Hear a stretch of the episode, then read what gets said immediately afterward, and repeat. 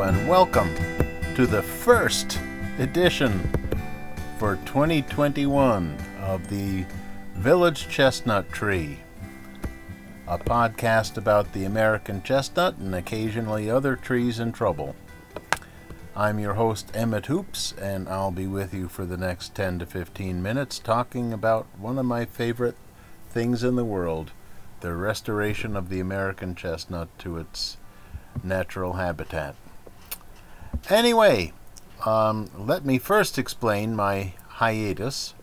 I was, along with everyone else, profoundly affected by the COVID uh, pandemic that we are just getting through, fortunately. And between my job, I am a teacher, between that and just coping with the daily stress of managing life under those circumstances, well, we didn't have a face to face meeting of the New York chapter of the American Chestnut Foundation last October, um, and as a result, there weren't as many chestnuts and uh, there weren't as many chestnuts that were distributed because we didn't get together and uh, it wasn't a particularly good harvest. There were many things that just there were many things that were just uh, insane. Um, talks that uh, that I had that were scheduled that could not go on, um, meetings that could not be held, um, visits that I could not make, and this is true of anyone else um, in, in the country, in the world for that matter. So uh, I hope to get on a fairly regular footing here. Try to get a podcast out at least once a month. Anyway, let me tell you the uh, the subject is occasioned by the fact that I have my favorite little chestnut that I have growing out in my yard. It, um, last year, oddly enough, I think it was uh, it might have been uh, worried about COVID because la- the, the year before, in 2019, it had a few, and then last year it was taller but didn't have any. And this year I have about 40 of them, so I'm going to have to uh, try to bring uh, collect some of the pollen that uh, comes from these. And it it caused me to think about some of the calls and emails that I've gotten over the past few months which have been mostly confined to identifying chestnut trees. Um, some people are growing a chestnut and they think it's a horse chestnut or a Chinese chestnut or a European chestnut um, or a chinkapin or an American chestnut or a Dunstan chestnut. And what's the difference between a Dunstan chestnut and an American chestnut?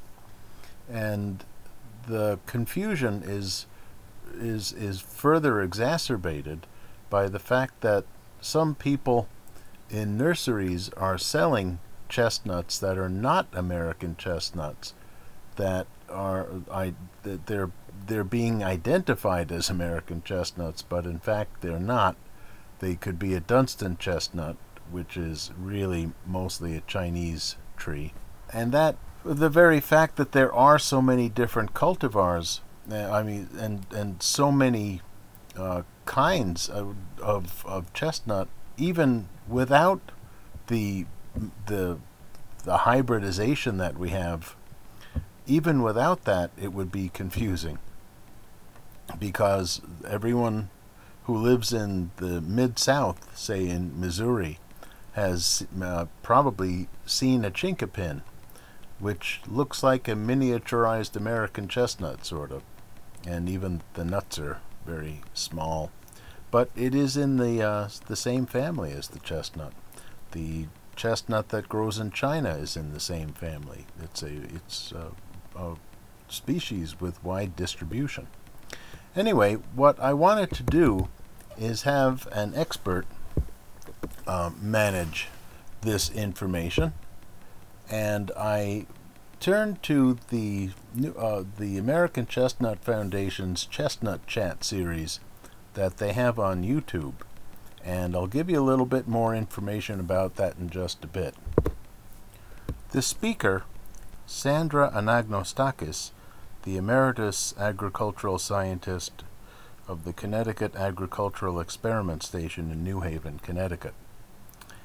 And I will let her speak through her chestnut chat, and then I'll come back and uh, we can wrap things up. Okay, here we go. I'm going to uh, start out by noticing that since we're talking about hybrids and cultivars, I thought I should give a few definitions just to make sure everybody understands what we're talking about. When we say hybrids, that means a cross between two different or more species. Now, the genus Castanea has species all around the world in the temperate zone. There's one species in uh, Europe, one species in Japan and North Korea. There's at least three, if not more, species in China. And there are at least five species native to the United States. Now, people don't think about that very often, but those are a lot of species that are available in the genus Castanea. And unlike what you learned in biology, uh, you were told that species couldn't cross with each other. But in the genus Castanea, all of the species can cross. So that means we can get hybrids between the species. And that's one of the things we're going to be talking about. And then, um, then we have cultivars. A cultivar is a clone. Um, Castanea, for the most part, you can't root cuttings. And if you can't root cuttings, how do you clone a tree? Well, you have to graft it onto acceptable rootstock.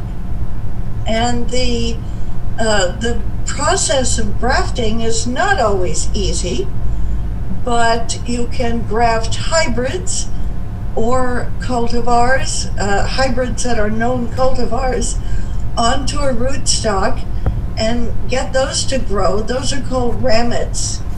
The original cultivar is called the ortet.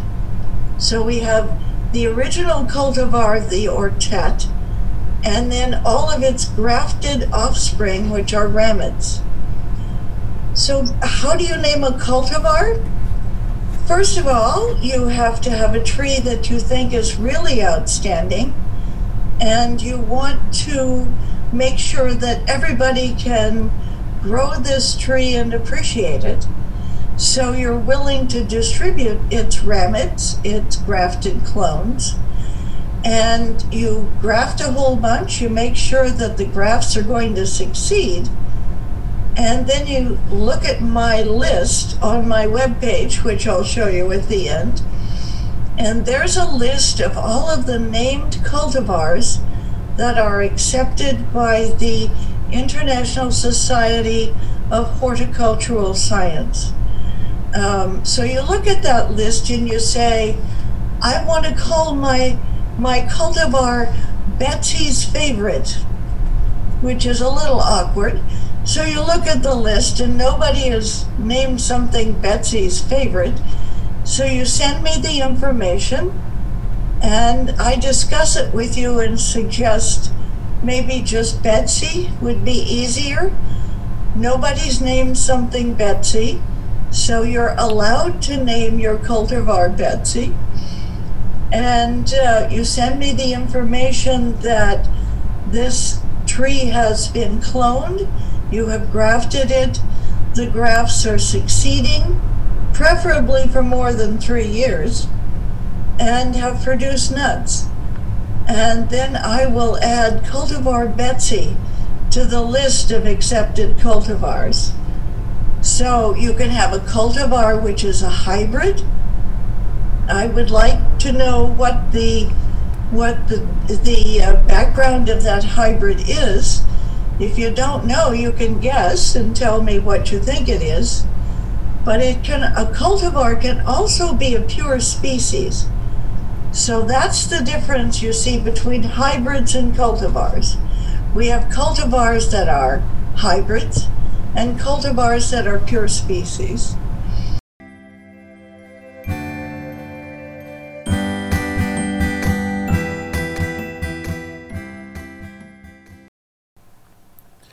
I hope you found that as informative as I found that.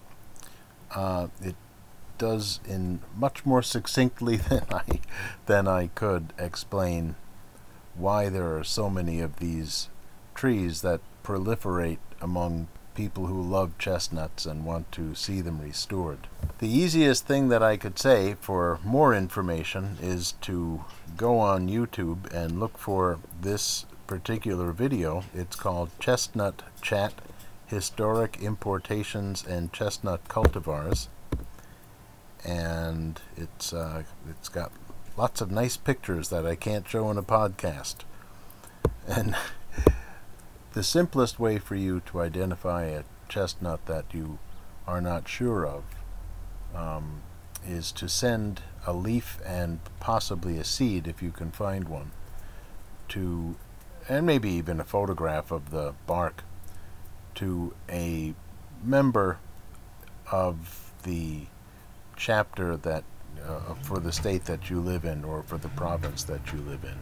That way will be. Uh, there's also a Facebook group. If you look for the American Chestnut Foundation, if you look for um, uh, American Chestnut in the uh, in Facebook, you can find the group uh, Chestnut Restoration, and uh, there you can post your pictures to that group, and there's a, a lot of folks up there are very helpful. You'll get an answer very quickly. But the I, the idea uh, that I want to leave you with is that all of these activities and all of this research requires a lot of volunteer hours, and uh, we'd love to have you join us. If you just go online and look for the American Chestnut Foundation, become a member, and by sending in your annual dues, you will automatically become a member of your local uh, affiliate affiliate of the Chestnut Foundation. And we put out a nice glossy magazine, and your chapter will put out newsletters. So, and there's always uh, informative emails that come out, uh, maybe once a month, once every few two months. And we have uh, annual meetings where you can meet other chestnut enthusiasts and uh, possibly identify that tree that's been making you scratch your head so much. Anyway, uh, oh, I've gone all the way to almost 12 minutes on this one. And uh, I don't like going over that too much. I, I get uh, terribly wordy. I hope you learned something from this podcast and that you continue to uh, show an interest in the American chestnut and that you learn more about the restoration efforts that you can find out more about by looking at the uh, American Chestnut Foundation's website.